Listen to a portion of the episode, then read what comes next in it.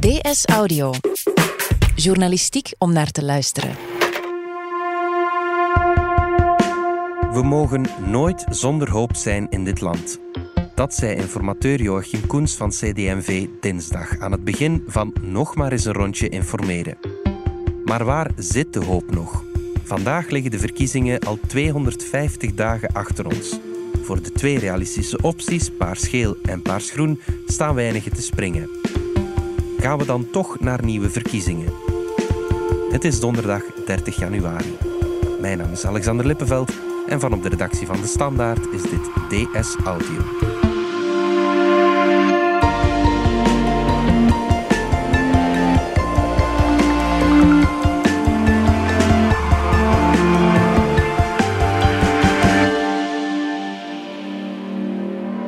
Jan-Frederik Abloos, chef politiek van De Standaard.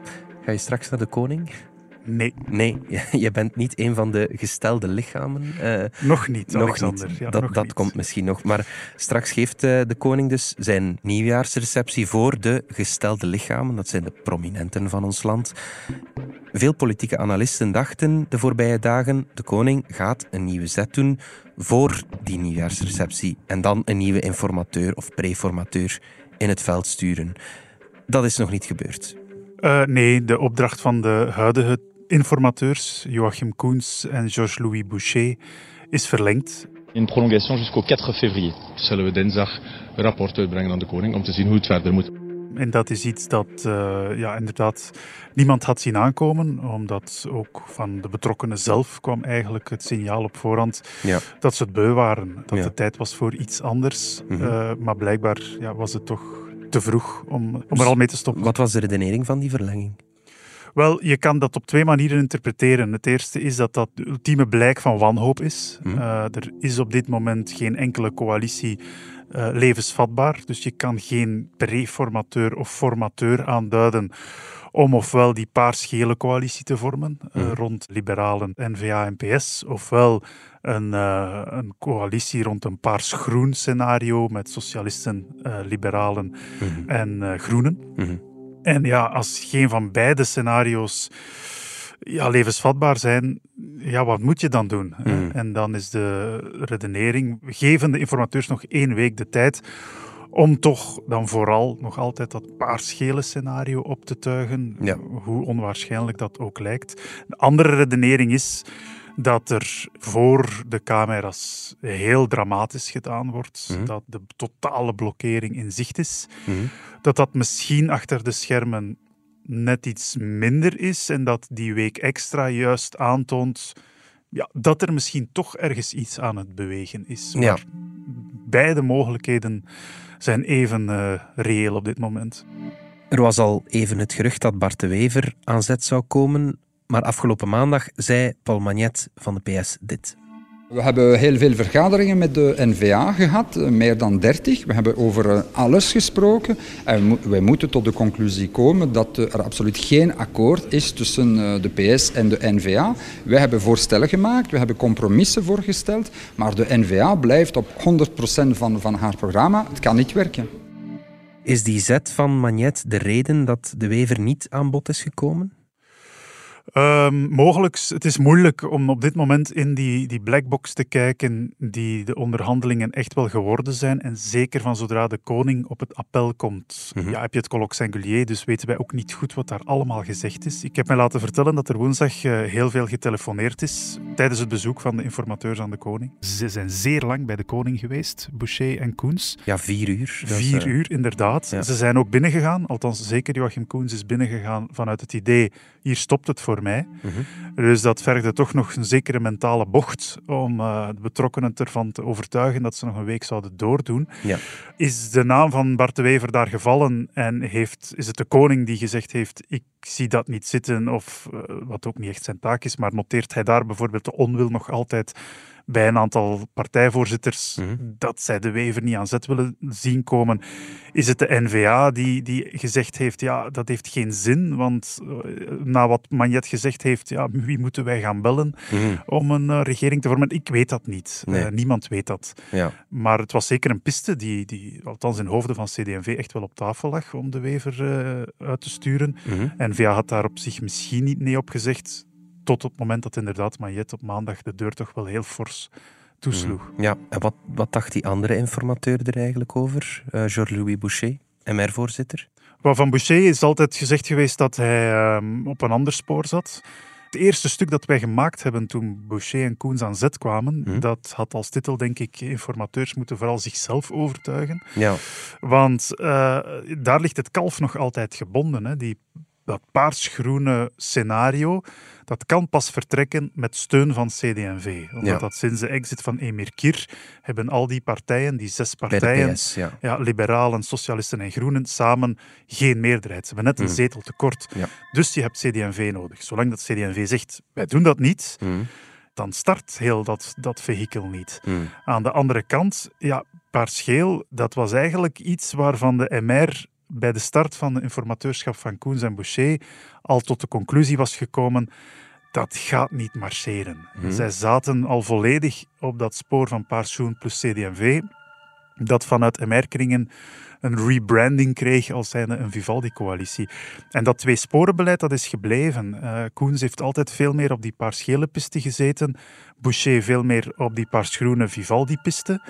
Je krijgt wel de indruk dat het vooral Koens is die er toch in geslaagd is om die trein die nog altijd vooral op dat Vivaldi-spoor zat, ja, om daar toch een beetje aan een wissel te trekken. Waardoor op dit moment, eh, of toch de voorbije weken, dat paars-gele scenario weer meer aan de oppervlakte kwam.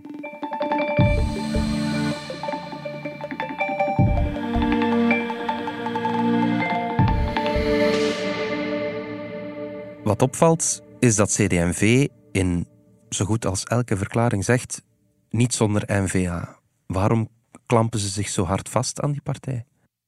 Eh, ja, wel, dus het alternatief eh, is volgens hen eh, electorale zelfmoord. Hè. Zonder de N-VA wordt het heel moeilijk om op eigen kracht, als relatief kleine partij die ze geworden zijn, het verschil te maken binnen een paars-groen scenario. Omgekeerd, binnen een paars-geel eh, hebben zij wel het gevoel, als daar Open VLD uitvalt, zij komen daarin, Ja. dat daar, ja, je hebt dan die, die rode familie, zeg maar, SPA en PS. Mhm. Je hebt eh, de MR die daarin zit en je hebt CD&V-NVA. CD&V-NVA kan binnen zo'n eh, opstelling wel een beetje, ja, een, een, een- geen kartel, maar wel een club worden Ja. met wat gedeelde belangen. Ja.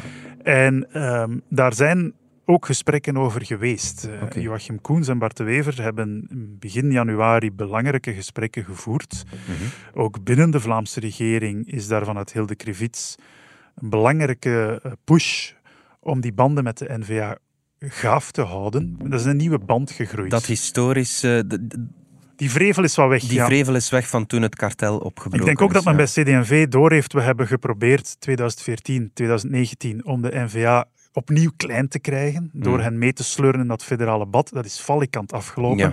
Het is CD&V die daar ook voor een deel de prijs heeft voor betaald. Dus ik denk dat die knop is omgedraaid. Koens is ook iemand die vanuit zijn verleden als havenbaas Mhm. goede contacten heeft en had met Jan Bon, met de Wever via de haven van Antwerpen dan, ook met Heer Bourgeois in West-Vlaanderen. Ja. Dus daar zijn persoonlijke banden. Ehm, en die, ja, die zorgen ervoor dat er vandaag een, een betere verstandhouding is tussen die twee partijen. Ja. Eh, en dat zeker CD&V heeft door dat het constant spelen van stoorzender, Mhm. eh, ja, dat dat iets is wat hen op dit moment... Dat ligt niet in hun aard. eh. Ja, het levert hen niet veel op. Dat Nee. is gebleken. En Ja. dus moet het anders. Mhm. Koens en Boucher krijgen nu nog een week. Wat kan er in die week veranderen? Wel, dat is eh, heel moeilijk in te schatten. Ik denk, nogmaals, eh, het zal van CD&V en MR afhangen in welke richting die formatie uitgaat. Hmm. We laten dan eventjes Open VLD buiten beschouwing. Ja. De vraag voor MR blijft of zij heil zien in een paars-geel scenario, Ja. waarbij dat je dus niet alleen NVA en PS hebt, maar ook SPA, CD&V en dus de MR. Mhm. Uh, Open VLD doet daar niet meer mee, Mhm. omdat de PS dat niet ziet zitten. Omdat dat een depanering van zou zijn. Exact. Ja. Ehm, en dat zorgt er natuurlijk voor dat dat voor de MR een oncomfortabele regering wordt. Ze moeten de zusterpartij laten vallen. Ja. Ze moeten aanvaarden dat dat communautaire op tafel komt, wat voor de N-VA conditia sine qua non is. En Mhm. MR heeft dat vijf jaar lang kunnen tegenhouden. En dat zal een regeerakkoord zijn dat linkser is omdat de PS erbij komt. Mhm. Dus je kan wel misschien tot een vergelijk komen tussen PS en N-VA, waarbij dat je wat linksere sociaal-economische recepten inruilt voor communautaire toegevingen. Mhm. Maar voor de MR zit daar heel weinig in. Mhm. Ehm, en dus ik denk dat op dit moment dat Boucher ook nog niet ziet wat zijn partij daar kan gaan doen Mhm. in zo'n paarschele regering. Zeker niet omdat hij ook meer richting een unitair België wil gaan. dat Voilà, heeft exact. hij Iemand gezegd. die zo'n verklaringen aflegt, ja, die kan u toch moeilijk de bocht gaan maken en Mhm. een zevende staatshervorming voorbereiden. Mhm. Omgekeerd ziet CD&V helemaal niet in wat zij te winnen hebben bij het dan depaneren van Paars Groen. Mhm. Dat zijn dan zeven partijen, eh, waar zij de enige partij zijn zonder familiepartner. Ja, Dus je moet opboksen tegen die drie andere families die de koek onderling gaan verdelen. ja. Terwijl dat de N-VA en Vlaams Belang in de oppositie zitten en daar ja, centrum rechts tot rechts helemaal kunnen gaan opstofzuigen. ja. Dus CD&V ziet daar ja, de buil hangen dat zij het zevende wiel aan de wagen worden van zo'n paarsgroen construct. ja. En eh, ondertussen ook nog eens gewoon dood gaan gemaakt worden bij de volgende verkiezingen. Ja. Tenminste, dat is hun redenering. Dus vanuit MR en CD&V zijn er begrijpelijke obstakels Mhm. waarom zij een scenario dat op tafel ligt, paarscheel of paarsoen, zouden gaan depaneren. Mhm. Maar het zorgt er wel voor dat het vastzit. Dus de vraag is, ja, kunnen zij de komende week nog ergens een bocht maken of zichzelf overtuigen om toch de sprong te wagen in deze of gene richting? Ja, het is een heel moeilijke tweespalt waar die, die voorzitters in zitten. Enerzijds zijn ze natuurlijk hun partijvoorzitters, moeten ze die belangen hoog houden. Anderzijds zijn ze informateurs, Mhm. moeten ze denken aan de toekomst van het land. Ja. Hoe, hoe, hoe moeilijk is die situatie? Ja, dat is atypisch. En je merkt het ook dat daardoor dat informateurschap ook niet goed loopt. Eh, de voorbije weken waren ook gekenmerkt door lekken, ook wel klachten vanuit andere partijen, dat eh Boucher en Koens niet uit één mond spraken. Ja, Boucher gaf ook allerlei interviews, het laatste nieuws eh, en, en andere magazines waarbij dat hij de druk hoog houdt, waarbij dat hij verklaringen doet, zoals dat je zelf al zei, rond een unitair België, die natuurlijk een oplossing helemaal niet dichterbij brengen. Mhm. Ja, dus daar zat zeer veel spanning op de lijn. En dat is omdat het fundamentele vraagstuk, de, de centrale knoop waarin deze formatie ligt, ja, die ligt net bij MR en CD&V. Ja. Dat zorgt ervoor dat het voor Boucher en Koens wel lastig samenwerken is, denk ik.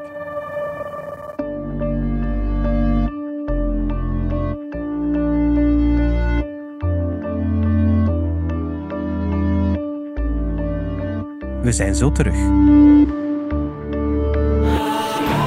Profiteer bij Renault van saloncondities op al onze modellen. Ah ja? Geniet bijvoorbeeld van 8.300 euro aan voordelen op Renault Kadjar. Mag hij? Tot 31 januari in het hele Renault-net, zondag inbegrepen. Yes!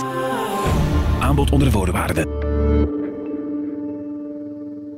Bart Sturtewagen, onze hoofdcommentator, schreef deze week: De fatale blokkering kan niet lang meer worden ontkend. Dan zie ik maar één oplossing: dat zijn vervroegde verkiezingen. Komen die er? Eh, wel, je merkt dat dat iets is dat eh, meer en meer gaat leven. Hè? Ja. Eh, het is al vanaf de derde dag na de verkiezingen geopperd Ja. door Mark Uitendalen, dus de echtgenoot van uh, Onkelings. Ja. Eh, ook een eminent advocaat, professor staatsrecht, die toen al zei van ja, dit, dit gaat nooit lukken. Dus Mhm. terug naar de stembus. Daar werd toen lacherig over gedaan. Eh, nu, 250 dagen later, ja, merk je dat er in verschillende editorialen, niet alleen bij ons, ook het laatste nieuws, de morgen, eh, de tijd, Mhm. zie je dat er toch zeker aan de Vlaamse kant eh, stilaan de redenering is, als dit niet werkt, is het geen schande Mhm. om de burger opnieuw te vragen om de kaarten te herschudden. Eh, aan Franstalige kant lijkt dat iets gevoeliger te liggen. Je had Jean-Luc. Rukke deze week nog van MR, die zei dat is het einde van het land. Eh, dus daar zijn wel verdeelde meningen over. Mhm. De vrees is dat Vlaams Belang eh, daar een zeer goede zaak zal aandoen. Mhm. Maar goed, schrik is altijd een slechte raadgever. Je moet met nodige zelfvertrouwen durven aan de kiezer zeggen van kijk, het is niet gelukt om die en die reden. Ja. Maak mijn partij sterker, want dan komt die of die oplossing in Ja, zicht. En ja. dan moet je maar overtuigd zijn van je eigen zaak. Ja, De vraag is hoeveel partijen dat zijn op dit moment. Hè? Want die vervroegde verkiezingen, voor alle duidelijkheid, die komen er niet automatisch omdat de boel geblokkeerd is. nee, nee, nee. Ook daar heb je meerderheid voor nodig in de Kamer. Ja, Uh, en dat was ook wel eh, interessant, hè, dat Bart Sturtewagen daar de parallel trok. Dat het eh, kalkoenen zijn die moeten beslissen over een vervroegde kerstdag. ja. Dus dat eh, voor sommige parlementsleden die daar nog maar net zitten Mhm. in die Kamer, is, zou dat natuurlijk wat zuur zijn eh, dat zij daar dus geen vijf jaar zitten, maar misschien minder dan een jaar. Ja, inderdaad. Ehm, tot voor kort zeiden veel analisten van alleen Vlaams Belang heeft daarbij te winnen. Liggen die belangen nu anders na die 250 dagen pogingen aan formatie? Ja, dat is, een campagne is heel onvoorspelbaar. Dat Mhm. hebben we ook gemerkt de vorige keer hè, in mei, Ja. toen dat die grote winst van Vlaams Belang eh, niet voorspeld was. Zeker Mhm. niet in die mate. Dus we moeten daar nu heel voorzichtig zijn in het voorspellen eh, hoe dat zo'n campagne loopt. Vandaar dat ik ook de vrees bij een aantal partijen niet goed snap. Mhm. Eh, het is alleszins geen goede uitgangspositie als je met de daver op je lijf zo'n campagne ingaat, maar je weet ook niet hoe het zal lopen. Hmm. Uh, er is een theorie te bedenken dat wanneer die verkiezingen echt zullen gaan over het eindspel België, Ja. bestaat België of gaan we voor een, Twee aparte ja, gaan we staten, voor een soort van ontmanteling? Dat is zeker een campagne die de NVA er zal van maken en de PS. Ja. Ja, dan kunnen die twee grote partijen misschien wel zeer veel zwaartekracht rond zich genereren in dat Hmm. electorale veld. Van kijk, het is geen tijd voor zotte kuren. Het is geen tijd om Tom van Grieken of Raoul Hedebouw de sleutels van de macht in handen te geven.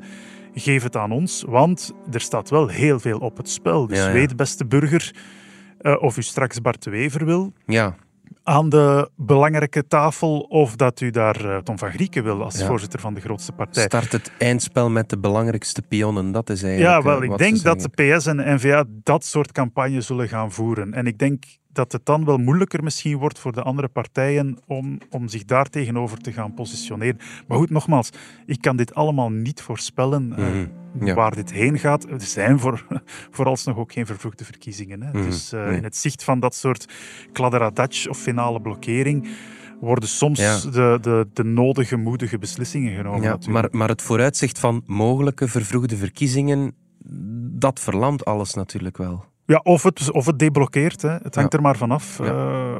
Ja. ja, dus ze hebben een week. eh, dat is in principe te kort om iets te doen. Tegelijkertijd creëert het ook plots Sense heel, veel, ja, plots heel ja. veel druk. Ja. Maar er zijn nog altijd geen externe redenen om er haast achter te zetten. Mhm. Economisch loopt het nog altijd deftig. Er is geen Europese vermaning. Op straat is het allemaal rustig. Eh, In 2010, 2011 eh, was, Was er er al voor Ja. de 250ste dag protest op straat, tricoloren vlaggen, mensen die een baard lieten groeien eh, tot wanneer er een verkiezing zal zijn. Dat is er nu allemaal niet. Hmm. Dus de burger blijft het van, van op afstand bekijken en lijkt zijn schouders er vooralsnog voor op te halen.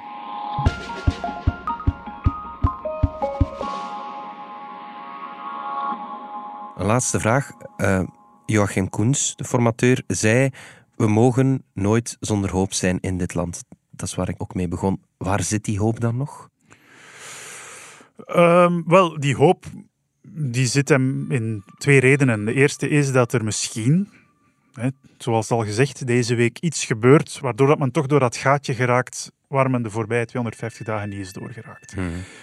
Iets anders is dat we echt wel, denk ik, af moeten van het idee dat eh, vervroegde verkiezingen ergens een totaal eh, falen zouden zijn van het politieke systeem. Het politieke systeem werkt namelijk zo. Ja. Dus het is niet dat we, omdat deze formatie faalt, plots alles stopt, eh, het politieke systeem in duigen valt eh, en we dus maar moeten overstappen naar een of ander ander politiek systeem. Nee, je gaat gewoon naar de kiezer. Ja. Die herschudt dus de kaarten en je herbegint. Eh, In andere landen is dat de logica zelf. Ja.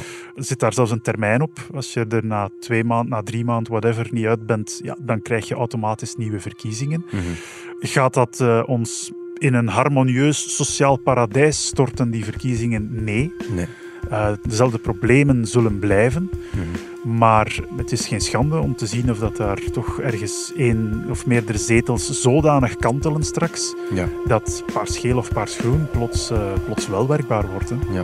goed. Eh, afwachten wat het wordt. Jan Frederik Abloos, dankjewel.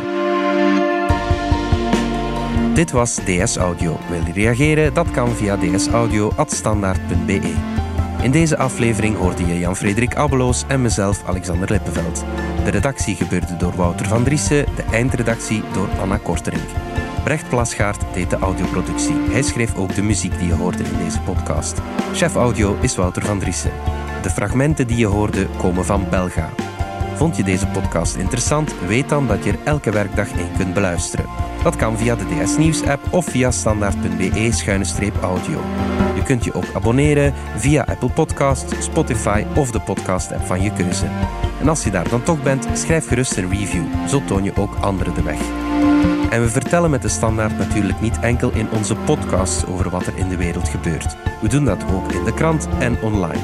Benieuwd naar een abonnement? Ga dan zeker eens kijken op standaard.be-voordelig. Daar ontdek je ons aanbod en onze promoties. Morgen zijn we opnieuw.